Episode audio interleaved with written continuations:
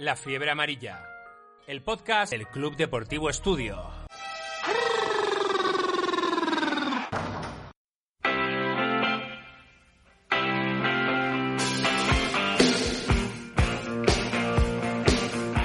Hola a todos, bienvenidos a un nuevo programa de Fiebre Amarilla. Esperamos que todos estéis bien. Hoy vamos a charlar con Pepu Hernández. Exentrenador de baloncesto profesional con una larga carrera como entrenador de formación en la cantera de estudiantes. Dirigió el primer equipo durante 11 temporadas y finalizó su carrera como entrenador en el Juventud de Badalona. Con la selección nacional fue campeón del mundo en el 2006 y subcampeón de Europa en 2007. Actualmente no ejerce como entrenador sino como portavoz del PSOE en el Ayuntamiento de Madrid.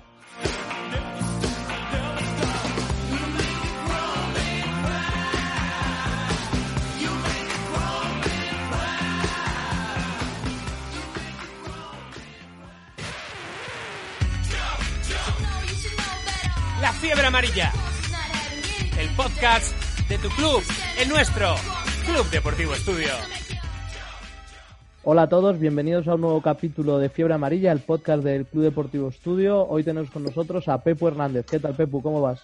Hola, muy bien. Encantado de estar con vosotros, claro, como siempre. Mm, Gracias. Voy a presentar a mis compañeros. Chema Martínez, ¿qué tal? Hola, ¿qué tal? Buenas tardes. Hola, Pepu, ¿cómo estás? Miguel, Hola, Chema, ¿cómo estás? Miguel Orozco, ¿qué tal? Hola a todos, ¿qué tal todos? Nacho Novo Hola, ¿cómo estáis? y el rookie, el más joven, Félix de Fontecha. Hola a todos. Bueno, eh, Pepu, primera pregunta un poco obligada. ¿Cómo, cómo estás llevando esta situación? Un poco, ¿cómo, cómo estás llevando esta situación del confinamiento? ¿Cómo, pues no sé si tienes algunas rutinas, algunos hábitos? Cuéntanos. Sí, bueno, hay un poquito de todo. Eh, bueno, por un lado, sabéis que soy el portavoz del Partido Socialista en el, en el- vamos, en el, Sí. el Ayuntamiento de Madrid y algunas reuniones estoy manteniendo desde casa, tanto con el grupo municipal como con el comité de crisis del coronavirus, pero bueno, eso es, también es esporádico, ¿no? Hay días que sí hacemos reunión, días que no. Y el resto, pues eso, también trabajando desde casa, pues para mantener pues eh, las cosas del grupo, sobre todo del grupo municipal, estar atendiendo constantemente a noticias, eh, noticias locales muy importante para mí, pero también las de la comunidad y las, del, las de la nación, por así decirlo, ¿no?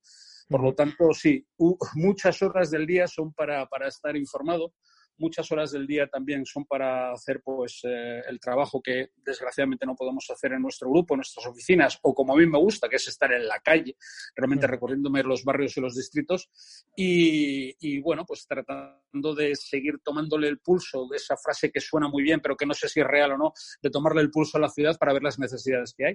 Y actualmente pues hay muchas, muchas cuestiones que son de una urgencia tremenda, ¿no? Estamos hablando de la Claro. asistencia social, sobre todo, pero también estamos hablando de las previsiones que tenemos que ver con respecto a la crisis económica que nos caerá encima, a la emergencia social que viene también, por otro lado, y lógicamente, pues eso también cuando vayan pasando poco a poco, espero que sí, esta emergencia sanitaria, ¿no? Por así decirlo, esta crisis sanitaria que estamos viviendo todos de una forma muy, muy especial.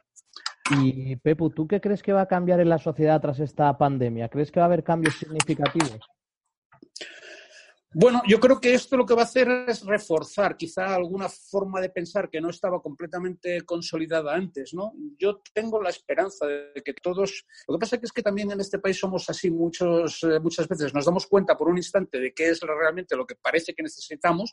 Luego, cuando no lo tenemos, pues lo echamos mucho de menos, pero inmediatamente se nos olvida después. Yo espero, sinceramente, que de, esta forma salgamos todos un poquito más reforzados, también con un pensamiento que signifique realmente la validez del estado del bienestar, la necesidad de un estado de bienestar donde, lógicamente, por sanidad, por educación y también por estas emergencias sociales que pueden aparecer de vez en cuando y sobre todo algo que no habíamos desarrollado todavía. La sanidad estaba suficientemente desarrollada en, en el país eh, con excepción, bueno, de algunos momentos, algunas épocas que había, se había visto debilitada. Eh, también en algunas comunidades se había visto especialmente debilitada el sistema sanitario. Pues ahora tenemos que reforzarlo. Tenemos que reforzar la educación, pero también hay que reforzar la asistencia social, que eso es algo que en el Estado de Derecho es fundamental, pero que no lo hemos visto reforzado suficientemente. Espero que seamos una sociedad que piense más eh, eh, que valore el estado del bienestar y que piense más en la asistencia de todas las personas que lo pueden necesitar, sobre todo, sobre todo en situaciones críticas de emergencia social como podemos estar viviendo o también de estas emergencias eh, o crisis sanitarias que podamos volver a, volver a vivir en el futuro. Epu, eh, pasando ya al, al, bloque de baloncesto, eh, queríamos arrancar por él un poco, eh, entendiendo primero en qué momento consideras o crees que, puedes hacer de baloncesto tu profesión, en qué momento de tu carrera. Bueno, sí, eso es complicado. Hubo, sí, lógicamente hay un, momento clave, ¿no? No sé exactamente si corresponde pues cuando yo tendría a lo mejor 24, 25 años, cuando decidí eh, dejar definitivamente mis estudios de periodismo. Eh, fue un paso raro y complicado porque en ese momento había muy pocos puestos de trabajo que se podían considerar profesionales en el baloncesto, ¿no? Realmente estaban los entrenadores de primera división y no todos, fíjate, en aquel momento ni siquiera todos se dedicaban profesionalmente a eso, ¿no? Recuerdo eh, al entrenador de estudiantes con el que yo me inicié como entrenador ayudante, que era Miguel Ángel Martín, que él, eh, su, puesto de trabajo principal era, era la Kodak, ¿no? Él trabajaba en la Kodak como director de, de uh, lo diré, de, de créditos, exactamente. y, y, bueno, pues eh, su segunda profesión, lógicamente, era el baloncesto. En ese momento ni siquiera todos los entrenadores de primera división creo que se dedicaban profesionalmente. El caso es que, bueno, que llegó un momento en que sí, que decidí que mi carrera iba a ir por el baloncesto.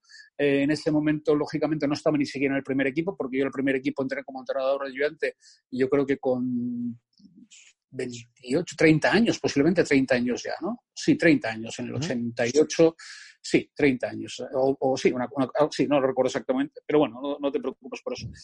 Pero sí, y es cierto que, que, bueno, que tampoco significó un extraordinario sueldo, porque yo ya entrenaba, entrenaba en las categorías de base del estudiantes, que siempre lo he hecho, no he dejado de entrenar nunca en ningún momento, pero también pues se lo complementaba con eh, otro, otra, llevaba otra cantera ¿no? en, el, Colegio Santa Catalina de Sena, en el baloncesto femenino, y algunos otros trabajitos que de vez en cuando iba haciendo. ¿no?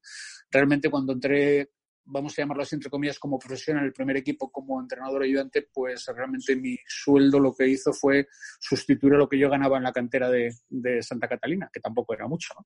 Pero bueno, simplemente es una anécdota, pero a partir de ahí, pues bueno, la verdad es que he tenido mucha suerte, eh, he sido seis años entrenador de eh, entrenador ayudante y durante creo que fueron 11 en la primera etapa y en otras ocasiones pues eh, creo que hasta cinco temporadas más o seis en, primer entrenador de, tanto del, Estudiantes como de la selección española como del Juventud de Badalona también en un par de años.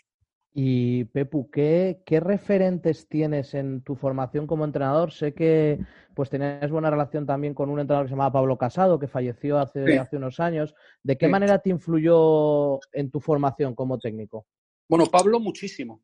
Pablo muchísimo porque, bueno, lógicamente yo tenía la suerte de seguir a mis mayores, ¿no? Por así decirlo, en el, en el baloncesto de estudiantes. Pablo Casado, Antonio Carra, pues eh, em, Paco Garrido. Eh, había un montón de entrenadores muy, muy, muy interesantes y sería injusto si no los nombrara todos, ¿no? Yo siempre he tratado de aprender de los, eh, de los más veteranos y también mucho de los más jóvenes, ¿no? Porque venía gente también muy, muy interesante por detrás, pues como eh, Ángel Goñi, J o Javier González, que eran realmente entrenadores muy interesantes. Luego he tenido la suerte de tenerlos como entrenadores ayudantes en el primer equipo de estudiantes y, también en algún caso como J en, la selección nacional. Y realmente, pues bueno, he tratado de aprender absolutamente de todos, ¿no? Eh, para mí era muy importante. Eh, tenía una referencia con los entrenadores del primer equipo siempre, pero también es cierto que, cuando me dicen eso, no sé si es para no ser injusto con ninguno de los muchos en los que he podido aprender y, he podido contar con sus enseñanzas como primeros entrenadores y como entrenadores de cantera, que eso también es, lo considero muy importante. Yo estuve 18 años como entrenador de cantera y yo siempre me he considerado un entrenador de, de formación, aunque haya tenido la fortuna de entrenar en Liga ACB o Selección Nacional, etcétera, ¿no? Pero, pero en ese sentido siempre recuerdo a un entrenador que no es de baloncesto, con el que yo he visto, yo creo que casi tantos entrenamientos como de los del primer equipo, que era Juan de Dios Román. De balonmano, ¿no? De balonmano. Madrid balonmano, sí. sí, sí, sí.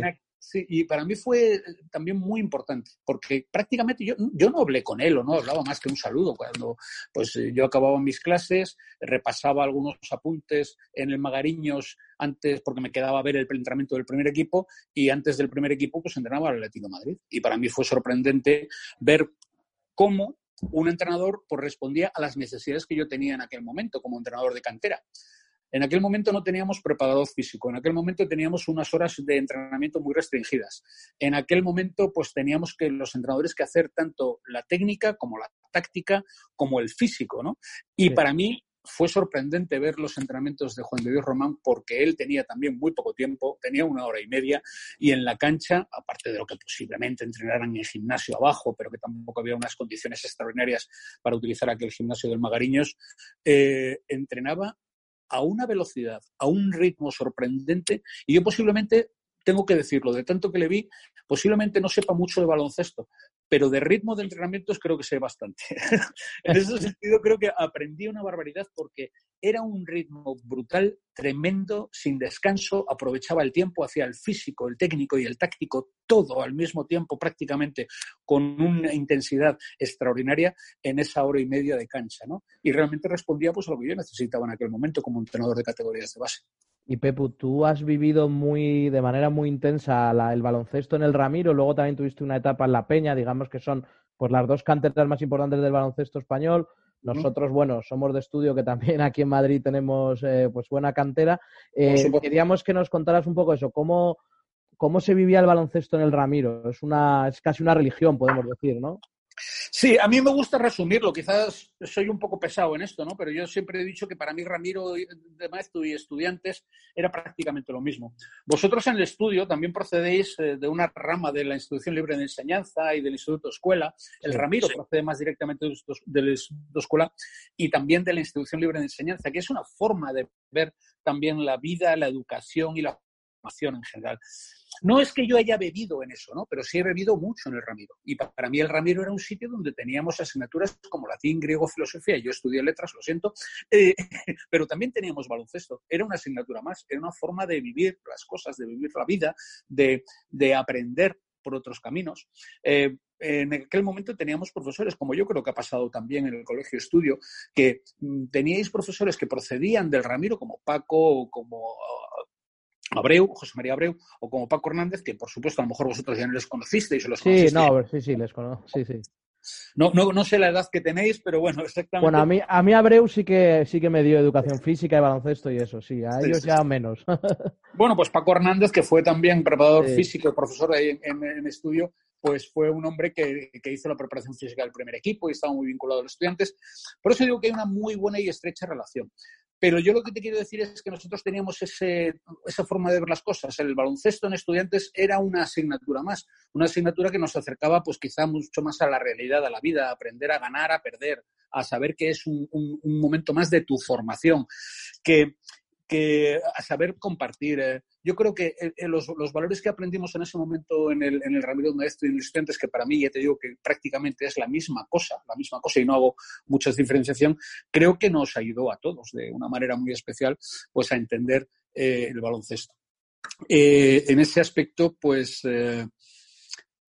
hay unas cuestiones que, que, por ejemplo, te voy a contar una anécdota, ¿no? Con algunos entrenadores que que tenemos en el estudiante, o que hemos tenido, en el que una vez se le preguntó a un entrenador por qué entrenaba, ¿no? Y entonces la respuesta fue asombrosa y que yo no lo había pensado nunca, pero, pero su respuesta fue porque me han entrenado. Realmente entrenas porque te han entrenado eh, sigues también una trayectoria, una, una, una línea, eh, pues muchas veces también eso lo asocio pues, a, tratar de transmitir lo que nos han transmitido nuestros profesores, lo que nos han transmitido nuestros entrenadores, tratar también de transmitirlo a las eh, próximas generaciones. Creo que eso es una cuestión realmente importante, ¿no? Eh, Pepu, entrando ya en, materia de tu carrera profesional en, estudiantes, ¿no? que es en el equipo en el que más em, años has estado, desde tu llegada realmente a estudiantes, fuisteis, creo que poco a poco, construyendo un proyecto muy competitivo, ¿no? siempre manteniendo un bloque eh, compacto de jugadores, desde jugadores jóvenes que fueron evolucionando, y vuestra, gran, vuestra gran primera oportunidad eh, de ganar un título fue en, más o menos, ¿no? en 1999 con la final de la Corac. ¿Cómo recuerdas esa final? Que desgraciadamente perdió estudiantes, desgraciadamente porque yo soy aficionado a estudiantes. ¿eh? Sí, sí, sí. Bueno, eh, sí, en ese momento, en el 99, la final de la Cora, que no te creas tú que tengo yo un extraordinario recuerdo de aquella situación, pero bueno, sí es cierto que habíamos ido construyendo. yo entré como primer entrenador en, el 1994, ¿no? y, y, en ese momento, pues eh, lo, que, lo que queríamos realmente es, bueno, tener como, como, como una filosofía también compartiendo muchísimos jugadores de, la cantera. En algunos casos habíamos ido recuperando jugadores que habían abandonado nuestra cantera, pero que todavía tenían una carrera muy importante, como pudo ser el caso de Alfonso Reyes o el caso de Nacho Azufra, que habían ido a jugar a otros equipos. Los recuperamos, pero también es cierto que incorporábamos muchísimos jugadores jóvenes de cantera. Nuestra filosofía, en algunos momentos, lo pudimos llevar prácticamente a, la, realidad, ¿no? Decir, bueno, todos nuestros jugadores eran prácticamente, prácticamente, no quiero decir todos, pero de la cantera había a lo mejor nueve de doce y teníamos dos buenos americanos. Esos dos buenos americanos no tenían que ser necesariamente dos americanos muy caros, como, los decíamos, como lo decíamos entonces, ¿no? Eran americanos que se adaptaban mucho a nuestra filosofía jugadores extranjeros que querían también crecer con nosotros, que en algunos casos su, uh, ellos venían porque se iban a sentir muy a gusto jugando a nuestra manera, eh, se sentían como en una familia, estaban ayudados, protegidos y respetados de una forma muy especial. Y al mismo tiempo también en otros casos podían a lo mejor mejorar su carrera también. ¿no? Ha habido momentos en que algunos jugadores eh, extranjeros vinieron a jugar con nosotros sabiendo perfectamente que iban a tener un, un respaldo muy especial y que va a ser también iba a dar un acelerón a su carrera, ¿no? Y bueno, nos visitaban, estaban a lo mejor un año, dos o tres en algunos casos y sabíamos que los íbamos a perder porque su nivel había aumentado, su caché también había aumentado de una forma muy especial y se iban a ir a jugar a otros equipos. Eso lo teníamos perfectamente asumido. Pero es cierto que, fíjate, yo estuve 11 años eh, en estudiantes prácticamente seguidos, desde el 94 al 2004, por eso digo que prácticamente seguidos, 11 temporadas en las que subieron al primer equipo 22 jugadores, desde la cantera.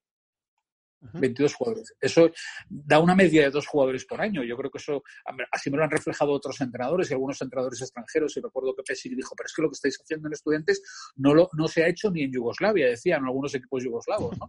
donde podíamos meter en, en, 11 temporadas 22 jugadores de la cantera. Realmente es eso. Unos se quedaban, otros salían porque no les podíamos seguir pagando con el caché que podían tal y, nos fichaban, cosa que teníamos también perfectamente asumido.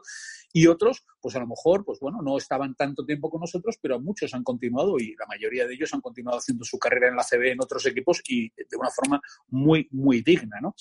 Eh, bueno, pues esa era la filosofía que nosotros teníamos, tener muchos jugadores de la cantera, era un refuerzo muy especial, era una familia donde todos trabajábamos para todos, donde había confianza, donde había generosidad, donde había respeto por, por el trabajo que hacíamos y realmente eso nos dio, bueno, lo que, lo que venimos ciertos buenos resultados. Yo le llamaba la posibilidad, eso unido también a un cambio que fue muy, muy importante en estudiantes, donde nosotros empezábamos a ser un equipo con un presupuesto bajo, pero de repente empezábamos a tener presupuestos pues, que podía ser el sexto, séptimo o el octavo de la liga, ¿no? Presupuestos. Eso nos llevaba afortunadamente, por, por un, un, buen trabajo en, en, eh, del, del, primer equipo, pues nos llevaba a posiciones de tercero en la liga. Estar jugando durante esos 11 temporadas, yo creo que jugamos los playoffs primero, siempre, siempre jugamos los playoffs, y yo creo que hasta de las 11 por lo menos, eh, te hablo un poco de memoria, ocho veces jugamos en la Final Four, ¿no? Quiere decir, en los últimos, en los últimos cuatro, las, en las semifinales, ¿no? Sí, por así decirlo. Entonces, eso nos, nos, bueno, siempre teníamos eh, ese acicate también, ¿no? Si somos el séptimo, pues vamos a ver si quedamos terceros. En alguna ocasión quedamos segundos, nunca quedamos primeros. En una ocasión segundos, veces terceros y cuartos y quintos, pues supongo que también unas cuantas, ¿no? De esas once, de esas once ligas eh, que disputamos. Eh, la verdad es que eso fue un orgullo tremendo. Eh, perdón, a lo mejor me estoy enrollando demasiado, pero... No, no, no te preocupes. Estás haciendo un diagnóstico perfecto, Pepu. En realidad, justo te quería preguntar por eso. Es que me, no, pero me preguntabas por la final del 99, ¿no? Sí, pero bueno, yo creo que, que, que es interesante el diagnóstico que haces porque eh, realmente refleja una realidad que, en la que tú viviste, Pepo, en la que mm, no se trabajaba de una manera cortoplacista, sino que el proyecto era un proyecto a largo plazo en el que dabais salida a jugadores de cantera, es decir, toda la cantera que venía del Ramiro tenía una proyección en, el equipo, en el primer equipo de ACB y además lo ibais acompañando poco a poco, año a año, con un bloque sólido de americanos o jugadores con más experiencia, ¿no? Y eso creo que poco a poco también eh, os fue llevando a, diferentes situaciones, ¿no? Y es por lo que te quería preguntar ahora. En el año 2000, un año después de perder esa final, eh, vivisteis dos situaciones eh, diametralmente opuestas en el sentido resultadista. Ganasteis la Copa del Rey en Vitoria Eh, por un lado, que es una Copa del Rey que todos recordamos con, muchísimo cariño, pero por otro lado, al final de temporada se perdió con contra el Real Madrid y en semifinales con una canasta que, falló Chandler Thompson eh, en esa porta. ¿Cómo se prepara un banquillo para eh, aliviar estas dos situaciones o para gestionar estos, estos dos tipos de situaciones? Bueno, eh, primero empecemos por la, por la final de la Copa del Rey o esa fase final. Realmente nosotros íbamos, eh, creo que en ese momento estábamos clasificados en cuarta posición o quintos, no sé exactamente cuando llegamos a la Copa del Rey. Y tuvimos la fortuna de ir atacando ¿no? y, teniendo pues, los cruces tanto con el Vasconia como con Caja San Fernando, eso es y la final contra Pamesa, que eran tercer, segundo y primer clasificados en esa liga. En ese momento quiero recordar que Barcelona y Madrid no estaban bien clasificados, aunque luego, pues lógicamente, pues superaron ese déficit que llevaban durante la liga y, accedieron a, semifinales. ¿no? Eh, bueno, eh, la verdad es que entrábamos en un buen momento, yo creo que fue un espaldarazo también muy importante. Siempre hemos pasado algunas dudas y complicaciones, o sea, nosotros no solíamos empezar extraordinariamente bien las ligas, nos íbamos afianzando según pasaba el tiempo. Es cierto que, bueno, que en esta ocasión, en el 2000, pues la Copa del Rey nos, eh, nos dio un, un respaldo muy importante, ¿no? Un subidón de que de las cosas que podíamos hacer, de que se podían hacer bien. Y realmente, pues disputamos esa semifinal también en, en esa ocasión. Llegamos a una, a una buena clasificación, pero bueno, nos apeó el Real Madrid en ese momento, ¿no? Sí es cierto que fue Chandler el que falló, pero al final eso lo asumimos como una cuestión de todo el equipo. Nosotros no, no metíamos las canastas ni uno ni otro, las metíamos todos, también defendíamos todos, también formábamos parte, por nuestra filosofía era así, teníamos una responsabilidad los entrenadores, pero formábamos parte, realmente parte del equipo. Yo siempre he pensado que un equipo trasciende muchísimo más ¿no? a, a, a 12 jugadores y una serie de técnicos sino que tiene que haber un respaldo muy especial. Nosotros teníamos un respaldo muy especial. Yo siempre he hablado del gran equipo, ese gran equipo donde hay un núcleo fundamental de los jugadores que que también cuentan con los entrenadores y técnicos, pero que está respaldado pues, con gente como los médicos, los preparadores físicos, los fisios, que están ayudando y apoyando a los jugadores en todo momento y también al equipo técnico, pero hay unos directivos, hay unos patrocinadores, hay una masa social muy importante relacionada, hay unos medios que tienen que saber también cómo se hacen las cosas en estudiantes para que lleguemos realmente pues, a una parte muy importante de la sociedad y no solamente a nuestros aficionados. Nosotros siempre hemos dicho que ojalá, bueno, sabíamos que podíamos ser el, el, primer equipo de muchos, pero que podíamos ser el segundo equipo de todos. Y no, no, no era eh, hacernos de menos, ¿no? sino realmente queríamos eso, ¿no? Queríamos que nuestra filosofía fue también enganchara a gente, que tuviéramos simpatías en muchos lados, que tuviéramos muchos aficionados y mucho apoyo, que nuestros aficionados nunca nos han exigido de una forma tremenda ganar, sino que simplemente estaban contentos con que nosotros hiciéramos nuestro trabajo. De ahí que en un momento determinado, pues incluso creo que en esa, después de ganar la Copa y, y perder esa semifinal, final con el Real Madrid, la verdad es que se consideró que también un éxito de temporada, por así decirlo. Sí, sí, sí, sí. Pero momento que la palabra éxito nosotros no utilizábamos mucho, pero sí utilizábamos en alguna ocasión, pues esa palabra que era muy utilizada en, también en deporte, que es el fracaso. Yo nunca he sentido el fracaso, salvo en una ocasión que sí, eh, en una ocasión cuando nosotros habitualmente nos clasificábamos para la Copa del Rey, pues hubo una vez que no nos clasificamos para una Copa del Rey. Yo creo que fueron, fue una vez de, de 11 o de 10, ¿no? Pero, pero en ese momento, pues sí, cuando me preguntó la prensa, eh, dije, sí, esto yo creo que es un pequeño fracaso el no habernos clasificado. Pero nosotros siempre intentábamos tener un buen puesto de pesca, ¿no? Siempre estar bien colocados para de vez en cuando tratar de llevarnos un premio. Un premio que fuera una Copa del Rey, no lo sé. Una, una, una final, pues eh, podría ser. No creo que se deba medir los éxitos o los fracasos por el metal o por el trofeo, sino también, pues eso, la, capacidad de tener las cosas que, de hacer las cosas bien, de poder competir, de, de, vez en cuando llevarte un premio que reafirme un poquito el trabajo que estés desarrollando y la filosofía que quieres llevar a la práctica, ¿no?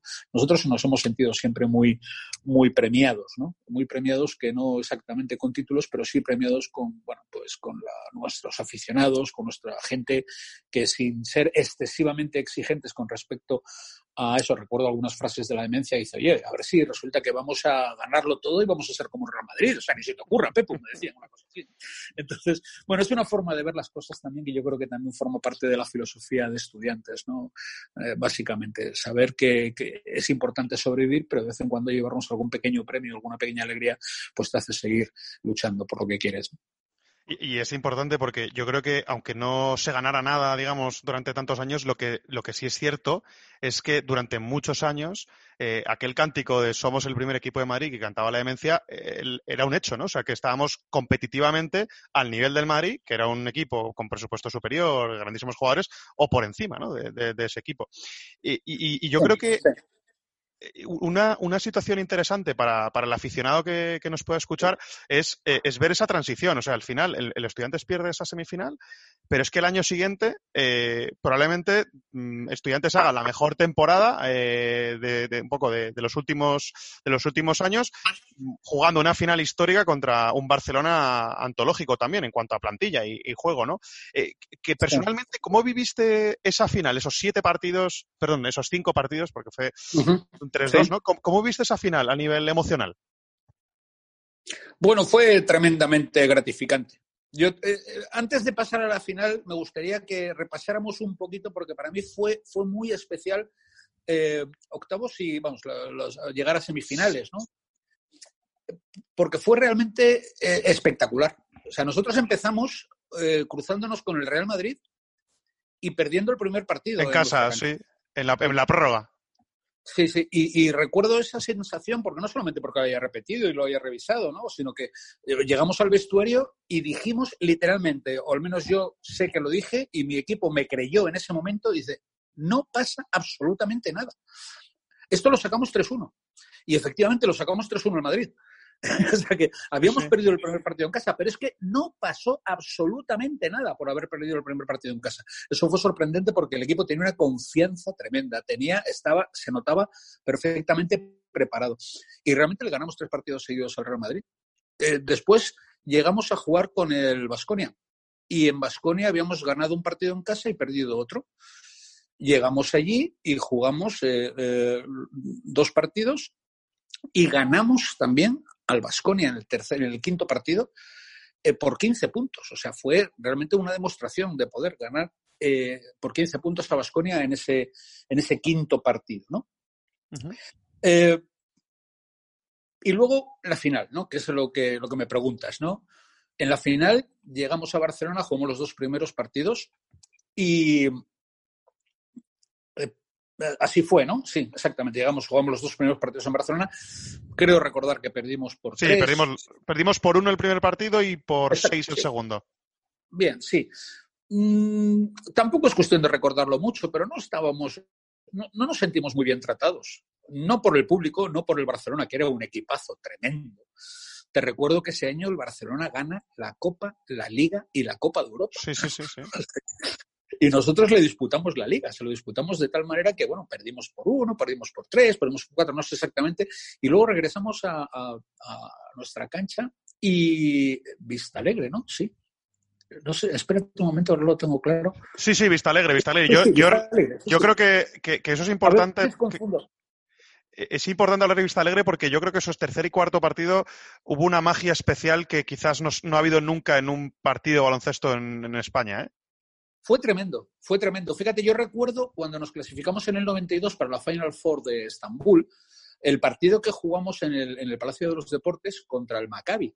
O sea, e, e, el ambiente se cortaba, realmente, lo estoy diciendo en serio, o sea, era muchas veces casi irrespirable, había un ambiente brutal. Pues yo creo que se volvió a recuperar esa magia, esa espectacular, yo creo que hicimos récord de asistencia en los partidos de Vista Alegre, eh, ganamos por 15 y por 16 puntos los dos partidos que jugamos contra el Barcelona en nuestra casa y llegábamos a un quinto partido a Barcelona, ¿no? Realmente nosotros llegamos apurados. Eh, habíamos jugado muy bien en casa, pero llegamos apurados a Barcelona y ellos lo que sí vi en ese momento es un tremendo respeto, un respeto brutal y absoluto, no solamente por el equipo contrario, que era un extraordinario equipo, no solamente por el entrenador que era Pesic, que nos respetaba de una forma muy especial, sino también por el público de Barcelona el, Barcel en el, público de Barcelona, yo tenía gente detrás que, que, antes no nos decían nada y empezaron a decirnos cosas un poquito más fuertes porque, Porque claro, antes éramos los señores esos del colegio que venían aquí a ver que, estaban encantados de verse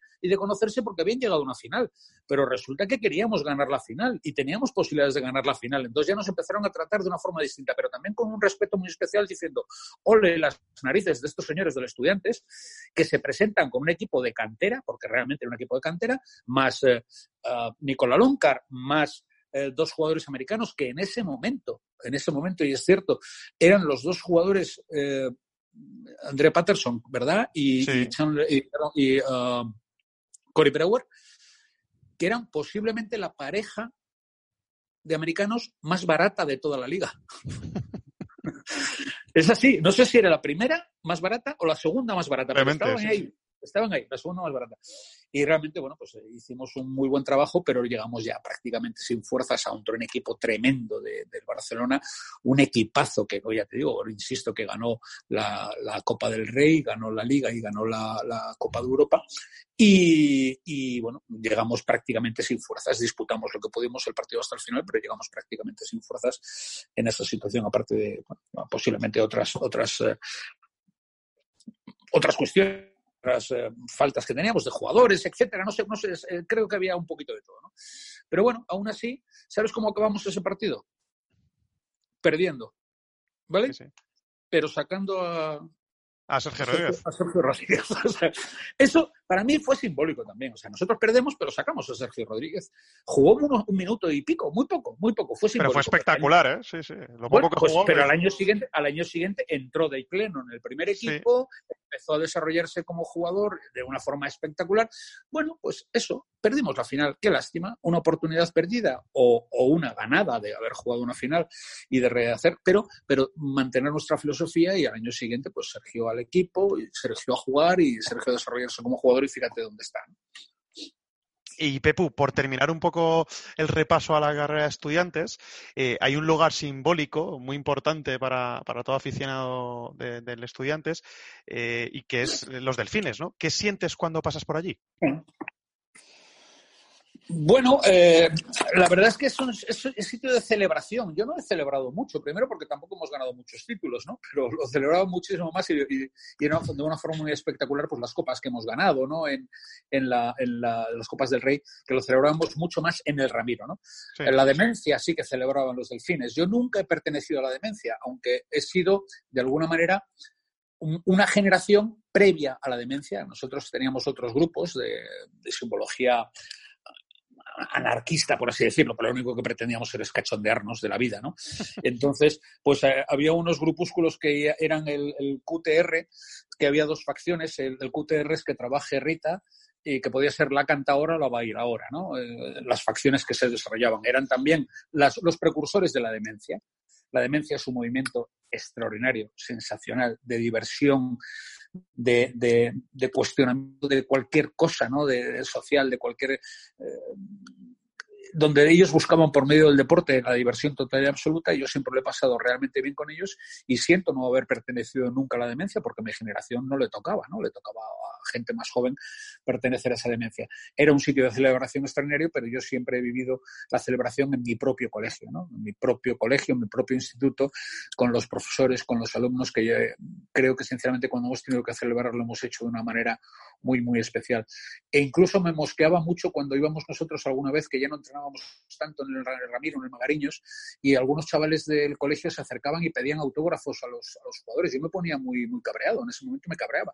Pero digo, ¿cómo es posible? Algo estamos haciendo mal si, nuestros, si los alumnos del Ramiro tienen que pedir eh, eh, autógrafos a los jugadores del primer equipo. Eso es que no estamos suficientemente tiempo con ellos o no venimos lo suficiente por aquí, ¿no? Porque claro, es como si, bueno, como si fuéramos personajes extraños. Pertenecemos al colegio, pertenecemos al Ramiro, pertenecemos a los estudiantes, era nuestra casa y tenía que ser algo muy normal que estuviéramos nosotros por allí entrenando o jugando, ¿no? Pero esa es una forma de ver las cosas. Siempre he celebrado mucho más en el Ramiro que en, en, eh, Delfines, pero Delfines, por supuesto, siempre ha sido un momento para celebración. Sé perfectamente que la demencia no celebraba solamente cuando podía haber algún título o algún hecho Sí, eso es. eh, simbólico, sino que celebraba muchas veces nuestras derrotas que les habían gustado. Hay derrotas que pueden gustar, ¿eh? sinceramente. Hay momentos en que te pueden gustar derrotas, eso forma parte también de nuestra filosofía. No solamente es ganar, es, eh, bueno, saber perder también en muchos casos y saber disfrutar en cada momento. Disfrutar del momento, de la vida, de la competición, del deporte, de la formación, disfrutar de, cada instante, que creo que también es algo que podemos echar mucho de menos.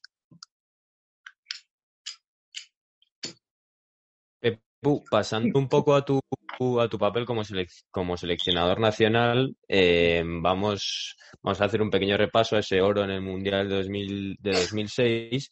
Y yo quería empezar eh, con preguntándote cómo es esa confección del equipo de cara al Mundial, cómo hacéis la selección de jugadores antes de viajar a Japón. Sí, bueno, pues eh, primero, lógicamente, yo, yo entro a trabajar en la Federación Española en enero del 2006, ¿no? Lógicamente, pues bueno, lo que hacemos es primero ver qué selección había antes, eh, qué, por así decirlo, qué jugadores formaban parte de la selección y, lógicamente, pues ver en qué situación se encontraban todos los que podían formar parte de, esa nueva convocatoria, ¿no? Yo lo que tenía claro en principio era, algo muy, muy, muy, vamos, tenía claro que no iba a hacer un casting que no iba a llevar a 18 o 20 jugadores y empezar a entrenar y empezar a seleccionarlos ahí. Lo quería tener claro desde el principio. Quería convocar a 12 jugadores, a dos jugadores más que, fueran gente que nos ayudara a entrenar, pero que podrían en un momento determinado formar parte de la selección o no. No era necesario que los dos jugadores que llevábamos de refuerzo eh, tuvieran que formar parte de la selección en el caso de que alguno se cayera, ¿no? como en algún caso, como en este caso ocurrió.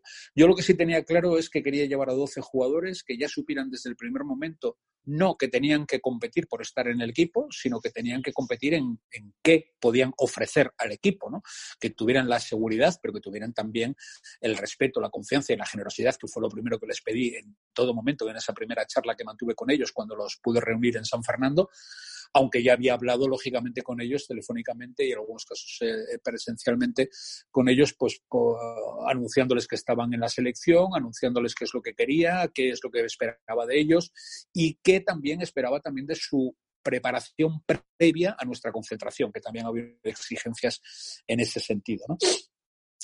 Eh, la cosa fue bien, porque la gente se puso a trabajar desde el primer momento. Yo creo que eh, en ese aspecto hubo, no hubo que recordar, simplemente pues a lo mejor alguno pues tenía alguna duda de que como, se sentía ya muy, muy en la selección, pues a lo mejor podía aplazar su incorporación a los entrenamientos, no incorporación física, sino con incorporación mental a los entrenamientos, ¿no? Porque físicamente estaban, pero a lo mejor, pues, eh, alguno podía pensar en que podría racanear algo, ¿no? Pero inmediatamente, pues, hablamos, como siempre, ¿no? De confianza, de respeto y de generosidad.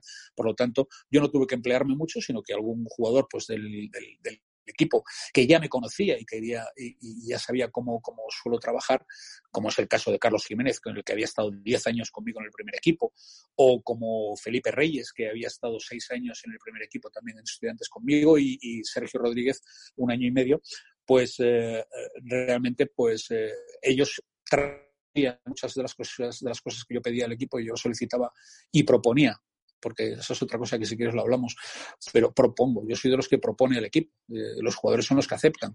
La propuesta no es una obligación, pero sí es una puesta en común, yo creo que muy importante. En muchas ocasiones cuando tú das confianza a la gente, lo que recibes es confianza y en ese sentido me siento, me siento muy contento de cómo funcionaron las cosas en esa selección. Llevamos a 12 jugadores, eh, uno eh, que fue eh, Vázquez, no estaba del todo bien, aunque yo pensé en un momento que sí había hecho todo lo posible por estar bien, tuvo un problema y una recaída de una lesión y lo sustituimos, pero no lo sustituimos ni por Jordi Trías ni por Edu Hernández Sonseca, que eran los que nos acompañaban, sino que lo sustituimos por Marc Gasol. Eso fue muy llamativo. Algunos me acusaron de que, claro, como estaba Pau, pues yo había llamado a Marc, simplemente porque era el hermano de Pau. Eh, quedó demostrado que no, espero que haya quedado demostrado que no fue por eso. Mark siempre me había llamado mucho la atención, pero también quería dar un, respaldo muy especial a un hombre que había hecho no una muy buena temporada, posiblemente ha sido la peor temporada que había hecho eh, en, en, el Barcelona. Estaba, tuvo problemas de lesión, tuvo problemas con el entrenador del Barcelona, tuvo problemas de continuidad, tuvo muchos problemas y en ese momento pues teníamos a un Margasol que estaba en su casa, como yo suelo decir, tumbado en un sofá comiendo pizza y bebiendo Coca-Colas. ¿no? Le llamamos y fue yo creo que un cambio radical en su vida. le hizo una ilusión tremenda, se puso a trabajar como una bestia. Eh, era sorprendente verle acercarse al buffet donde el resto de, los jugadores se ponía ciego y él cogía unas hojitas de lechuga y un poquito de tomate, un hombre de sus características, ¿para qué? Para ponerse bien en peso, para poder quedarse en el equipo, porque claro, no tenía la seguridad de quedarse en la selección en ese momento.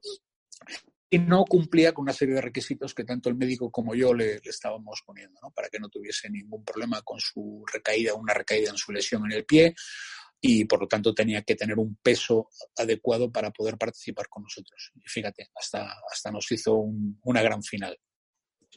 Y bueno, hablando ya de lo que es el recorrido de la selección a lo largo del torneo, pues eh, tanto en la fase de grupos como en las primeras rondas eliminatorias tenéis victorias relativamente cómodas con un gran juego del equipo y una vez llegáis a la semifinal contra Argentina os encontráis un partido muy intenso e igualado hasta el final. Eh, ¿Qué nos puedes comentar de, ese, del desarrollo de ese partido? Y bueno, con, la salida de, Sergio Rodríguez en un momento complicado que fue tan importante para el equipo. Sí, yo, voy a utilizar solamente cinco segundos para repasar el antes, ¿no? O sea, el grupo fue relativamente fácil, sí. Es cierto que tuvimos algunos partidos quizá un poquito más complicados, Nueva Zelanda, eh, Angola un poquito y tal, pero bien, Alemania, ¿vale? Pero bien, lo sacamos bien, ¿no? Después tuvimos dos partidos que teóricamente eran muy complicados y los sacamos muy bien. Yo creo que íbamos en buena línea, pero al llegar contra, contra eh, Lituania y contra Serbia hicimos muy buenos partidos. O sea, llegábamos eh, a un nivel muy, muy importante. Habíamos jugado contra Serbia y contra Argentina en el torneo, que yo creo que fue muy importante. Siempre estoy muy contento, muy, muy, muy contento de la preparación que hicimos, del trabajo que hicimos en San Fernando, del torneo, los partidos previos que jugamos del torneo que jugamos en, Singapur, que fue extraordinario. Yo creo que ahí afianzamos al equipo de una forma muy especial. Ganamos a, Eslovaquia, a, perdón, a Eslovenia, perdón, a Lituania y a, y a Serbia, eh, perdón, a Lituania, eh, no, a Serbia, Eslovenia y eh, Argentina. Los ganamos por 20 puntos y llegábamos al, descanso al final del partido diciendo, oye, cuidado, esto no, no es significativo, estos tíos no han competido como van a competir después. O sea, era todo muy relativo, ¿no? Pero realmente el equipo iba con buena línea. Eh, hicimos muy buenos partidos, como te digo, en la competición del Campeonato del Mundo contra Lituania y contra Serbia y nos presentamos en una final contra uno de los grandes equipos y de las grandes generaciones históricas de nuestro deporte. Argentina, que había quedado eh, campeona eh, olímpica, ¿no? que había jugado de una forma muy especial, una selección extraordinaria, y creo que un nivelazo tremendo, y sabíamos que, bueno, que posiblemente estaban un poquito peor que nosotros, un poquito peor, pero que iban a tratar de robarnos nuestro estilo por lo civil o por lo criminal. Y eso, la verdad es que lo consiguieron. No nos dejaron jugar nunca cómodos. Estuvieron ellos muy bien. Fueron, eran unos tíos tremendamente competitivos, muy competidores y nos eh, crearon muchas complicaciones, pero bueno, tuvimos la fortuna de sacar ese partido adelante. ¿no? Como mencionas a Sergio, Sergio fue también un jugador muy importante con su salida. Yo creo que revolucionó nuestro juego. Hizo muy buen trabajo, pero realmente el mantenimiento de todo el equipo, de estar en una buena línea, fue, fue extraordinario. Y luego sabes que llegó pues esa situación final donde Pau no jugó los últimos un minuto 35 segundos porque se lesionó el pie y ya no lo íbamos a contar con él en la siguiente semifinal. Teníamos que acabar ese partido, teníamos que acabar bien para poder llegar a la final, pero bueno, afortunadamente, tras muchas dificultades y con ese tiro in extremis que recordaréis de Nocioni, que por cierto siempre digo, el plan B siempre sale peor que el plan A, porque el plan A era, era Ginobili metiéndose por la izquierda hasta adentro. Eso, ese, plan A no lo íbamos a permitir de ninguna manera. Eh, permitimos demasiado el plan B, arriesgamos quizá un poco. Recuerdo todavía esa situación donde eh, el, el, defensor de Nocioni hizo una ayuda demasiado larga, era Rudy Fernández, y todavía le estoy viendo la cara para recuperar al tiro de la esquina que hizo Nochoni, se dio cuenta que hizo una, ayuda excesivamente larga para esa recuperación. La verdad es que puso cara de susto, pero afortunadamente salió bien. Ganamos y, adelante a la primera final que íbamos a disputar en un campeonato del mundo. Pepu, eh, ese partido acabó con victoria, evidentemente, como acabas de decir, y pasamos a la final. Y también comentabas que cuando quedaba 1.35 para el final se lesiona Pau. Yo te quería preguntar eh, cómo afecta eso al equipo. O sea, el partido acaba, vais al vestuario, luego supongo que vais al hotel. Sí. Eh, cenáis, al día siguiente os levantáis, etcétera, etcétera. ¿Qué habláis dentro del grupo técnico y con el equipo para o sea, primero cómo estaban, qué sensación tenían ellos y luego eh, qué tipo de psicología utilizasteis para, para fortaleceros con eso. Sí, bueno, te cuento, te cuento cómo fue realmente cronológicamente el tema, ¿no? Me interesa mucho además. Vale, sacamos el partido, sacamos el partido. Los jugadores se abrazan, se felicitan, están un rato revolcados por el suelo, encantados de conocerse, de maravilla, mm. Pau también con ellos, etcétera, ¿no? Y se van para el vestuario. Y yo me quedo un ratito.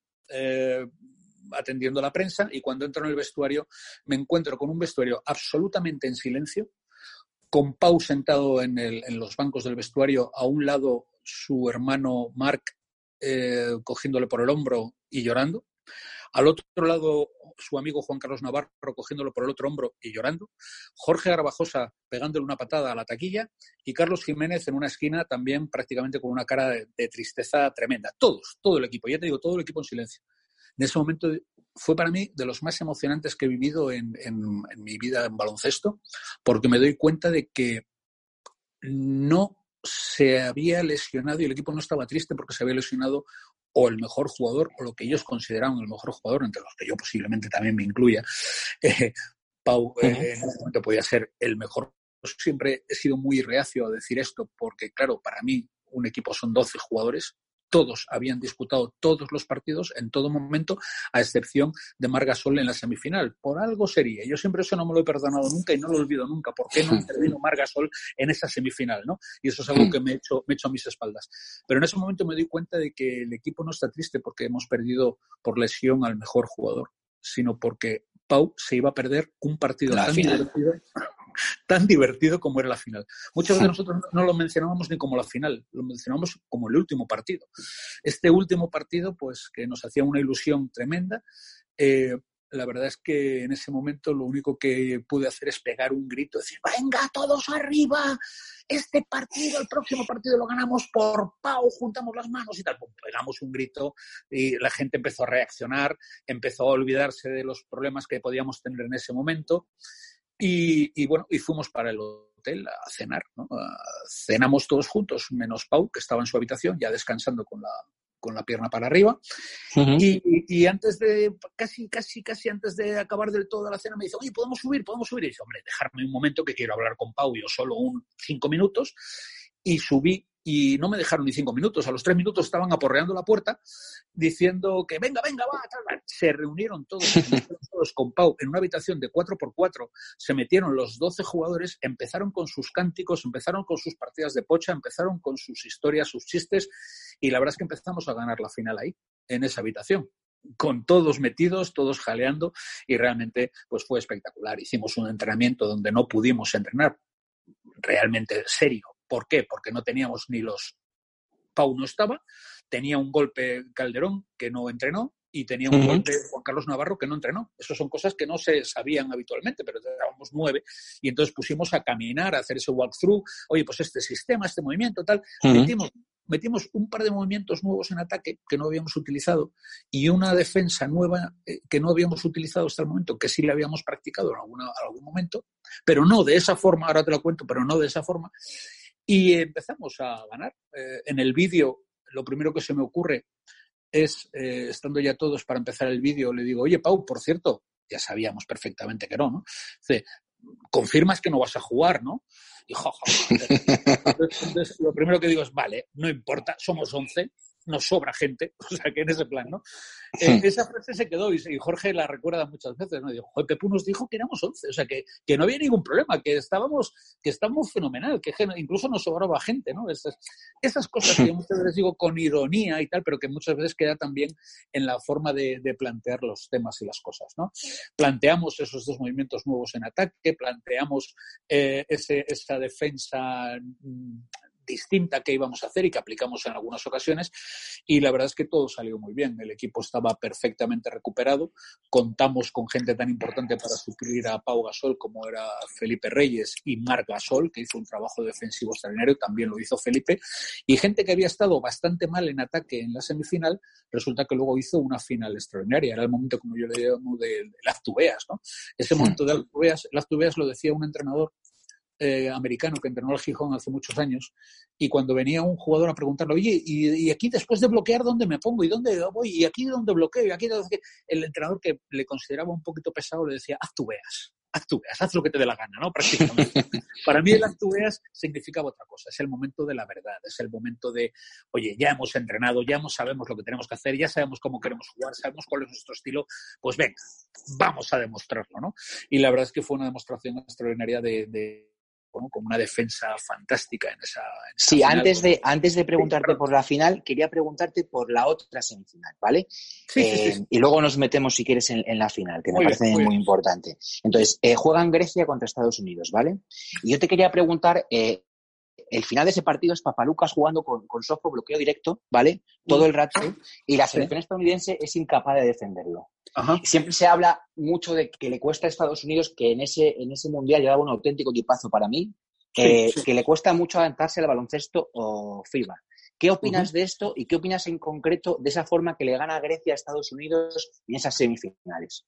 Bueno, eh, no te creas tú que yo presté muchísima atención. Claro que vi el partido. el partido lo viste, ¿no?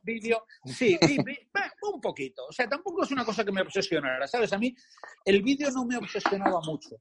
Eh, puede ser un poco raro que yo diga estas cosas, pero yo siempre he tenido la teoría de que los entrenadores están estar frescos en los partidos. Eh, he visto muchos entrenadores obsesionarse con los vídeos y llegar cansados a los partidos. Totalmente de acuerdo. cansados a los partidos. Entonces yo no quería llegar cansado al partido, quería llegar fresco, quería tener las cosas claras y afortunadamente tenía a dos personajes que trabajaban una barbaridad. Rafa Vecina y Joan Creus trabajaban una barbaridad con el ataque, con la defensa, con todo, ¿no? Y realmente los planteamientos que hicimos para esa final fueron sencillos, pero tenían su enjundia, tenían su valor.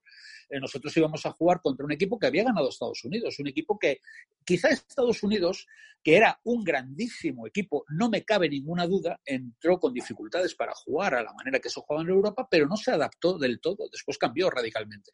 Ese mismo entrenador ha sido campeón del mundo tres ocasiones, creo. ¿eh? sí, sí creo que es así, ¿no? No, soy muy de, récords, de cifras, de datos, pero, pero creo que fue una cosa así. Eh, ahí aprendieron mucho, aprendieron mucho de cómo enfocar cosas, de que realmente tienen que demostrar que para hacer determinadas defensas o jugar contra determinados equipos no hay que ser tan buenos. ¿eh? Me explico, porque muchas veces yo, yo entendía que algunos jugadores y algunos equipos y algunos entrenadores eran tan superiores, tan superiores que decían, no, no, yo no voy a defender de otra forma, yo voy a defender como siempre y acababan palmándola. Sí, fue como, fue como, una, fue, como una cura para Estados Unidos en los torneos posteriores que han ido jugando, evidentemente. Claro, claro, sin ninguna duda. O sea, si hay que defender de otra forma, pues a lo mejor hay que defender de otra forma. Y si tienes que cambiar tu defensa y cambiar los bloqueos o, hacerlos de una forma distinta, nosotros teníamos tres formas o cuatro de, defender el bloqueo directo. Claro, y, utilizábamos lo que nos quería en un momento determinado. Y a veces cambiábamos en el partido la forma de, de defender el bloqueo directo. En la final contra Grecia, ¿qué hicimos? Pues en algunos casos cambiábamos, en otros lo recuperábamos, en otros hicimos la defensa extraña que, mantuvimos porque hicimimos una defensa de caja y uno, pero el uno era sobre el cinco suyo, ¿vale? O sea que muchas veces estaba en el interior, o sea que dices, bueno, pues bueno, pues la verdad es que nos surtió efecto porque la hicimos seis veces y funcionó seis veces, o sea que eso, hmm. eso es así. Pero bueno, como me preguntas por esta semifinal, creo sinceramente que a lo mejor Estados Unidos pues no fue todo lo humilde que debería de haber sido. Eh, posiblemente eh, jugaba contra un equipo muy inteligente que no solamente había quedado anteriormente campeón de Europa, sino que había demostrado que era un equipo muy completo. Yo creo que siete, ocho jugadores eran capaces de hacer más de 15 puntos. Había jugadores de un nivelazo extraordinario. Eh, no podías defender solamente a uno, no podías defender solamente a dos, tendrías que defender realmente a todo un equipo porque cualquiera te podía hacer 15 puntos sin despeinarse, ¿no? Y realmente eso fue cuando, como fue nuestro planteamiento, realmente aprovechando de, esas cuestiones, de, cómo era, de cómo uh, sí, yo te quería preguntar, Pepu, también. Sí, sí, adelante, Yo te quería preguntar, antes del partido contra Grecia, ¿cómo es la charla en el vestuario? Eh, ¿qué, os de, ¿Qué les dices? ¿Qué comentáis entre vosotros? Primero, primero. A mí es que todos estos temas sentimentales me gustan mucho. Yo por eso te incido en estas cosas. No, no, no. Realmente, realmente, hombre, fue, fue una charla bastante completa técnicamente, pero no confusa, no, no complicada, no, de, no, no de, una, de una complicación extremada. No, no. Eh, nosotros sabíamos que teníamos que jugar de una forma sencilla. ¿Qué, ¿Qué es sencilla? Pues bueno, aplicarnos en defensa, sobre todo aplicarnos en defensa con dos o tres cosas que, comentamos, con dos cuestiones que, mencionamos, yo creo que tuvimos un, acierto al plantear estas cosas. A mí me había ocurrido en alguna ocasión, cuando jugamos contra Serbia, yo hice un planteamiento sobre un bloqueo directo, como deberíamos defender el bloqueo directo de cabecera. ¿no? Hmm. Eh, noté caras raras en el equipo cuando hice ese, ese, cómo íbamos a defender ese bloqueo directo en cabecera. Y entonces les dije, ¿pasa algo? Y solo Pau dijo, mira Pepu, yo creo que eso lo podemos defender así, ese bloque directo, pero es que después colocan a un 4 en la esquina y ahí no vamos a poder llegar. Si defendemos ese bloqueo como nos pides, no vamos a poder llegar. Entonces dije, oye, pues lo, lo defendemos guiando. Aquí, en este caso, lo defendemos guiando, lo defendemos de otra forma y les pregunto, ¿así vais a llegar? Y me dicen todos, sí, sí, así llegamos. Pues no se hable más. No es una decisión técnica del entrenador, es una decisión de todo el equipo. Por lo tanto, iba a salir bien, seguro. ¿Por qué? Porque se habían comprometido a que iba a salir bien. si yo llego a insistir, si yo llego a insistir en que hay que defenderlo, como yo decía al principio, posiblemente hubiera ido bastante mal la cosa. Primero, porque no hubiera confiado el equipo en esa forma de defenderlo. Y segundo, porque posiblemente no era la mejor decisión técnica o táctica para, aplicar en ese, en ese bloqueo directo de cabecera del equipo serbio. La verdad es que lo defendimos bastante bien, ganamos por 16 o 20 puntos, no lo sé exactamente, estuvo bien y perfecto. Pero ¿qué es lo que pasó ahí? Fue un cambio también. Otro cambio. Es decir, oye, aquí podemos contribuir todos, aquí podemos hablar todos. Aquí no importa qué es lo que se haga, sino que todos lo hagamos al mismo tiempo y con la misma decisión y con la misma convicción y con la misma confianza. Bueno, pues eso ocurrió contra Grecia en la final. Hicimos todo nuestro trabajo con una confianza brutal. Yo tengo la, recuerdo y un, y un extracto de vídeo donde nosotros hacemos cinco, seis ayudas extraordinarias con cambios de hombre, con ayudas, con recuperaciones. Sí, Pepo, eso, eso, te quería preguntar, eso, eso, te quería preguntar ahora. Empezáis el partido y, lo, por ejemplo, a mí lo de la rotación defensiva me pareció espectacular. ¿A ti te sorprende con la energía con la que sale el equipo a la cancha también, como entrenador? ¿O era algo que ya te esperabas? Porque yo me acuerdo que maduré muchísimo como toda España para ver ese partido, lo vi con un montón de amigos y te prometo que es que había momentos de la final que casi lloraba. O sea, era increíble la intensidad, cómo se dejaba en la piel el, trabajo que hacía Carlos No, eh, mira, no es una cuestión de, de saber si iba a ser así o no lógicamente empiezas un partido con unas hmm. historias, con una forma de ver las cosas, con unas propuestas al equipo. El equipo yo creo que las aceptó muy bien porque después lo reflejó en la cancha desde el primer momento. Hicimos todo ese trabajo. Hiciéramos los cambios defensivos que hacíamos, que hacíamos muchos cambios defensivos. Hmm. Defendíamos de forma distinta los bloqueos directos o defendíamos de forma distinta, incluíamos esa zona caja y uno, incluíamos una zona también. Bueno, pues eso yo creo que hacíamos zona en muchas ocasiones cuando ellos sacaban de fondo, sacaban de banda, mm. pues hacíamos esos, cambios defensivos que, eh, bueno, fue algo llamativo porque luego me lo pedían mucho en algunos clinics y en algunos clinics muy importantes a los que tuve la fortuna de asistir, cosa que en algunos casos ya hasta me sorprendía. ¿Cómo me podían invitar a un clinic en Belgrado? ¿Entiendes? O un clinic en, Grecia. Digo, ¿pero qué hago yo aquí? Si estos señores son los que yo tendría que estar escuchándoles constantemente, ¿no? Y había un clinic, un clinic en Belgrado con 600 entrenadores, que era una cita anual donde todos los entrenadores serbios que, que entrenaban en todo el mundo se reunían allí y van y me escuchan dos charlas. Dije, esto es alucinante, ¿qué tengo yo que contarles? ¿no? Y claro, les hablaba también de esos cambios defensivos que nosotros hacíamos y con nuestra filosofía y con la incorporación. La verdad es que en ese partido eh, fue, fue llamativo. Hicimos un trabajo defensivo extraordinario, como un equipo que había ganado a Estados Unidos, que había sido campeón de Europa, eh, que, muchos jugadores eh, eran capaces, siete jugadores, ocho, eran capaces de ir a los 15 puntos con facilidad se quedaran como se quedaron en 47 puntos, pues fue algo muy, muy llamativo, ¿no? Y la verdad es que fue, fue un trabajo extraordinario de, los jugadores. Era un complemento perfecto. Yo estoy viendo imágenes, tengo imágenes que no puedo, no tengo que repasarlas en vídeo, sino simplemente ver a Carlos o a Jorge o a, cualquiera, a Felipe, a Marc haciendo ayudas y otra ayuda y otra ayuda y otra ayuda. y tantas veces que llegaron, que llegaron los griegos al límite del tiro, tuvieron que hacer, yo creo que hicieron hasta seis o siete tiros forzados de cualquier forma en el último segundo. Yo creo que hubo también eh, recuperaciones nuestras por, porque se, por, recuperarla por la posesión. O sea, fue realmente complicado. Y el final del partido ya no te lo puedes ni imaginar. Un jugador al que he admirado siempre por su inteligencia, por su capacidad, que fue Papalucas, se acerca al banquillo y viene y me dice, coach, en mi vida me había sentido tan impotente.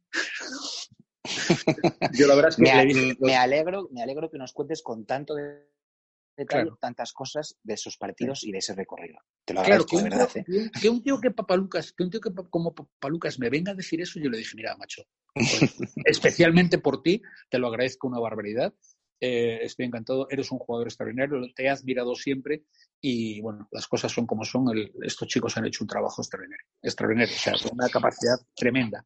Y te iba a mencionar también, claro, no solamente es eso, porque estábamos defendiendo también que jugadores que habían estado muy mal en la semifinal contra, y lo, no, lo puedo decir tranquilamente, con la semifinal contra Argentina, Juan Carlos Navarro estuvo mal y Jorge Arrojosa estuvo mal. Pues resulta que en la final nos hicieron 20 puntos cada uno. O sea, y con una tranquilidad, con una madurez, con una jeta, como yo le digo de vez en cuando, por lo tanto, de, Juan Carlos, que bueno, nos hicieron 20 puntos. ¿Por qué? Porque sabían perfectamente que íbamos a responder atrás. Tenían, tiraban sin ningún miedo. Nunca han tirado con miedo, ¿eh? nunca, nunca. Pero en este caso era, era así. Nunca tiraban con miedo, hicieron 20 puntos cada uno porque sabían que atrás lo íbamos a solucionar y seguir solucionando hasta el final, claro. Sí, hablabas de Garbajosa y de Navarro y es verdad que todo el equipo estuvo brillante. También quería destacar otras dos figuras del equipo. Una es Amar Gasol, que lo has mencionado antes, eh, porque le seleccionaste y todo eso, y la labor que hace contra Sofo, ¿vale? de, defensa en ese partido, aparte de otras muchas cosas. Y luego ese trabajo que para la gente que no sabe mucho de baloncesto y no se da cuenta que es ese trabajo invisible, que para los que sabemos de baloncesto sí que es visible, que hace Carlos Jiménez, que a mí me pareció espectacular. Me gustaría que me hablases de ellos dos en concreto, en esa final, si puedes. Sí, bueno, eh, Marc realmente entró en el equipo como jugador número 12. Eso te lo, te lo puedo garantizar. Mm. O sea, sabíamos que nos podía ayudar. ¿Y por qué entra Marc y no entra dos jugadores también extraordinarios que hicieron una preparación extraordinaria como de Sonseca o Jordi Trías? Pues porque simplemente pensé que podíamos tener un hombre que nos defendiera esos bloqueos directos con una energía, que nos colocara los bloqueos de ataque muy bien colocados, como los coloca Mark. Es un hombre grande, fuerte, potente, coloca muy bien los bloqueos, es muy inteligente, tremendamente inteligente. No os podéis imaginar lo inteligente que es, dentro y fuera de la cancha con eh, una, como yo digo siempre, el sentido del humor y la ironía es un símbolo, es un, es un indicador de inteligencia también brutal para mí.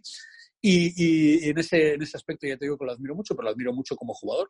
Realmente nos ayudó siempre donde nos tenía que ayudar, colocando los bloqueos como los tenía que hacer, con una mm, generosidad total y absoluta. Eh, y claro, has mencionado pues los que fueron hombre, sería injusto decir que fueron los más generosos, porque hubo generosidad para desbordar por parte de todos los jugadores. Porque, claro, jugadores que están acostumbrados a 25 o 30 minutos en la selección podían jugar 7 minutos. Y estaban tan tranquilos. Además, pero sabían que iban a jugar, ¿eh? porque como te he mencionado antes, todos se sentían importantes, todos sabían que iban a jugar, todos sabían que íbamos a, sacarles a la cancha, por lo tanto, todos estaban preparados y cada uno conocía, yo creo que de una forma muy especial, su, ah, su misión y aplicando, como siempre, respeto, confianza, confianza para hablar, confianza para tomar decisiones, confianza para decidir y mucha generosidad. Generosidad como la de Carlos Jiménez. Siempre le pongo como ejemplo porque es ser, generoso. O sea, Juan Carlos puede, perdón, eh, Carlos Jiménez puede renunciar a muchísimos tiros, puede pasarse un partido sin tirar. No tiene ningún problema en no tirar un partido, siempre que los otros vayan a tirarlas como los tienen que tirar bien. Él les ha colocado los bloqueos más espectaculares e importantes que nosotros tenemos. Tengo un corte con los bloqueos de Carlos Jiménez donde nos cambian, no nos cambian, nos pasan por delante, nos pasan por detrás y siempre sacamos eh, algo práctico de esos bloqueos de Carlos Jiménez. Se está ofreciendo constantemente. Hasta se inventó un bloqueo que no teníamos en nuestros sistemas para Pau Gasol, un ciego, que no lo teníamos, que por supuesto luego, después de eso, lo incorporamos a, nuestro, a nuestro bagaje táctico. Porque estaba ofreciéndose constantemente. Bueno, pues en defensa, tanto Marc, como has mencionado, como Carlos Jiménez en esa final estuvieron haciendo un trabajo estrenero. Defendían a grandes, defendían a bajos, defendían en el cambio, defendían en la defendían en las ayudas, defendían en la zona. Fue, fue tremendo. Por parte de todos, ¿eh? porque claro, cuando defiendes una zona, y nosotros no sé qué porcentaje de tiempo defendimos en zona contra los griegos, que tenía grandísimos tiradores, imagínate lo complicado. Yo siempre he pensado que las zonas no es el problema tanto, tanto los buenos tiradores, que siempre lo son, sino los, los, pasadores. Los, pasadores. O sea, si, si hay buenos pasadores, te destrozan una zona. Yo he visto atacar a la selección norteamericana, que parecía que tenía problemas contra la zona, y resulta que LeBron James se ponía a pasar desde la cabecera, desde la personal o desde arriba, y destrozaba las zonas, destrozaba las zonas con sus pases, ¿no? Y, parece que era un tipo de jugador que podía, que podía eh, resolver los problemas de otra forma. ¿no? Eh, para mí eso es muy significativo, ¿no? El, trabajo que hicieron estos que mencionas, por supuesto los dos que mencionas, pero también el resto del equipo, de una coordinación, de, un empezar con un nivel muy alto de concentración en las defensas es una cuestión muy importante, pero ir aumentando tu concentración y aumentando tu intensidad defensiva, porque teóricamente tendría que ser al revés, ¿no? Teóricamente nosotros podríamos estar a lo mejor eh, eh, ¿cómo te diría?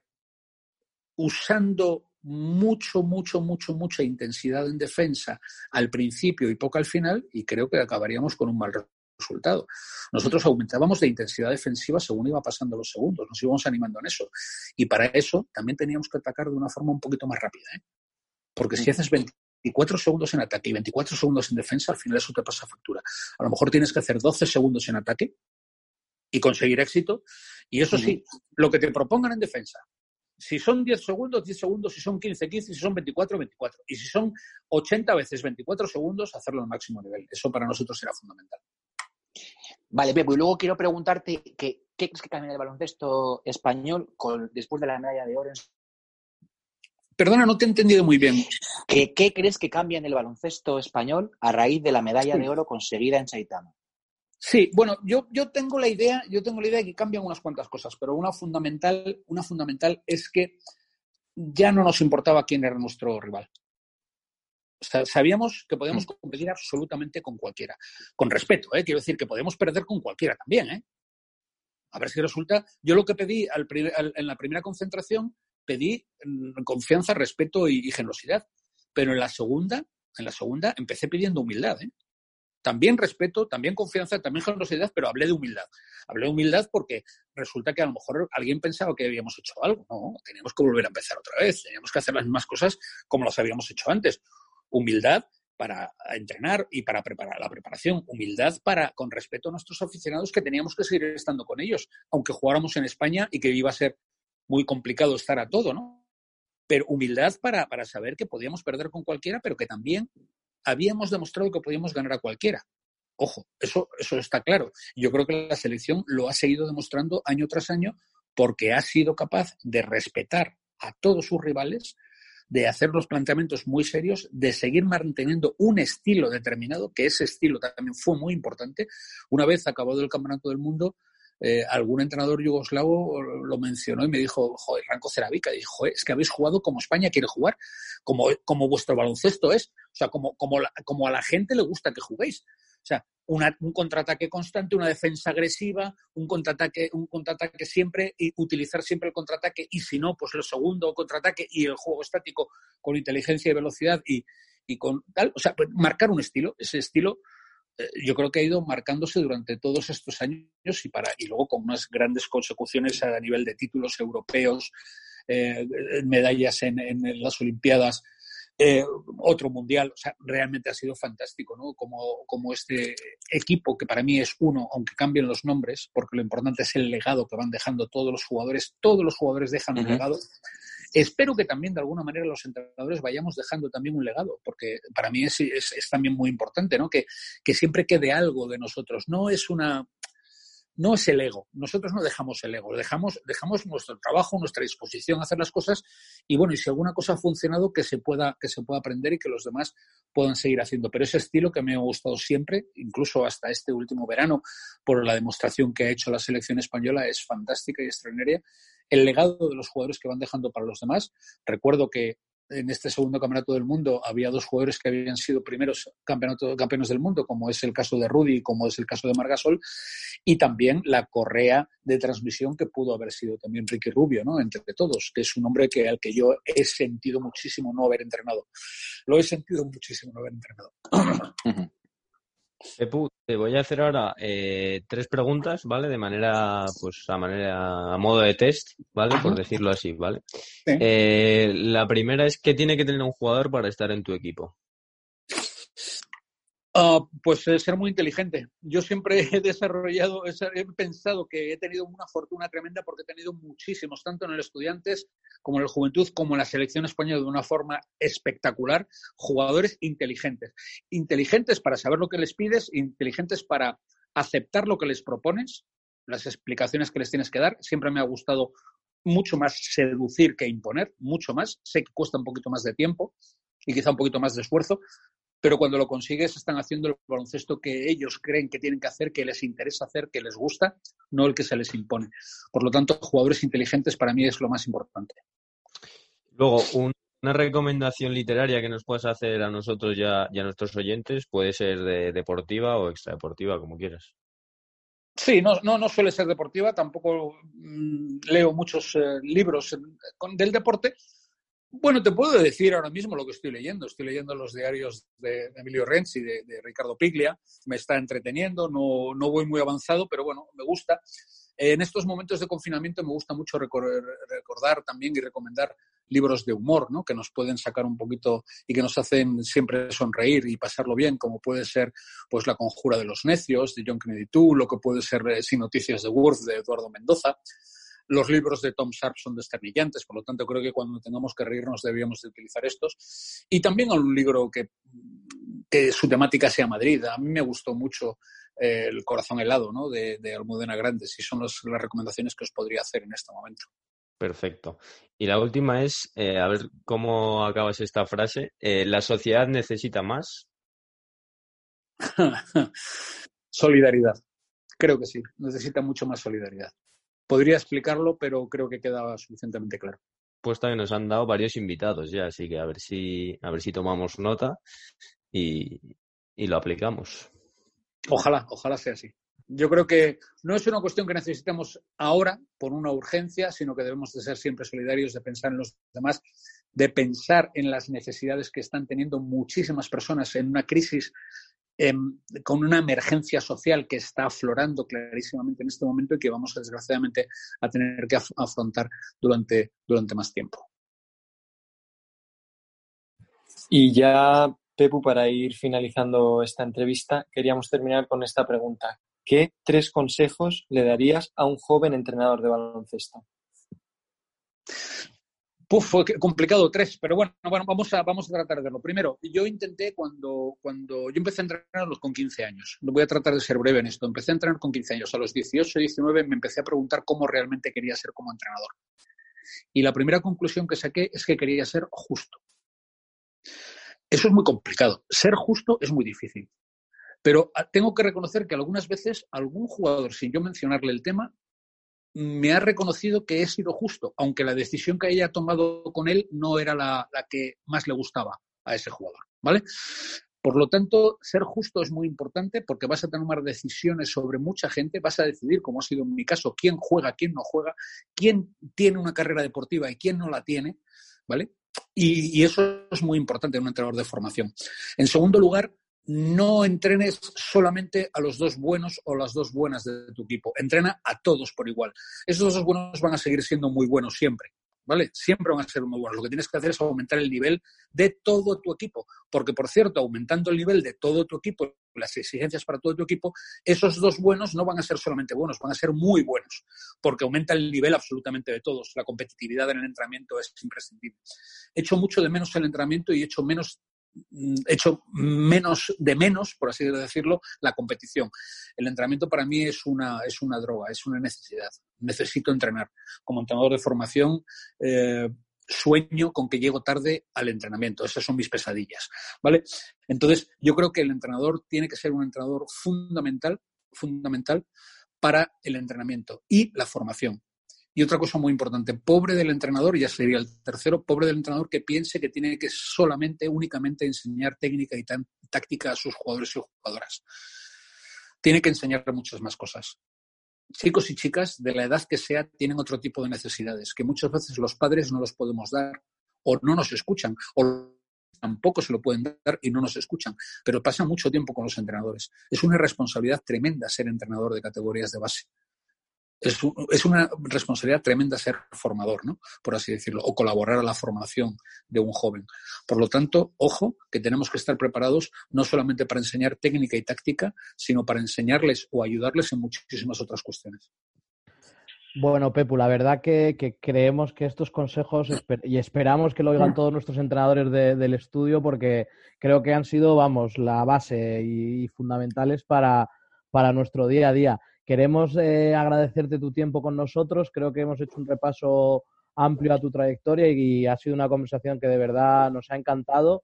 Queremos también desearte, pues eso, salud lo primero en estos momentos, mucho ánimo con la situación que estamos pasando todos y que podamos volver a disfrutar del baloncesto. Seguro que al menos tú como aficionado querrás que, que vuelva también cuanto ya lo creo que sí, ya lo creo que sí. Cuando las condiciones sean las apropiadas y simplemente, oye, agradeceros. Me habéis permitido y me habéis dado la vida porque me dejáis hablar de baloncesto, que últimamente no tengo muchas oportunidades para hablar de baloncesto, por lo tanto, no os imagináis lo que os lo agradezco. Y sobre todo porque estáis demostrando un cariño muy especial, no solamente por el deporte del baloncesto, sino por vuestro colegio. Y realmente eso es muy importante para mí, lo ha sido y lo sigue siendo. Gracias pues a vosotros. Muchas gracias, de verdad. Estamos encantados de haberte tenido aquí, Pepu. Cuídate, ¿vale? Hasta pronto, mucho ánimo. Hasta pronto, adiós. Un abrazo. Hasta luego.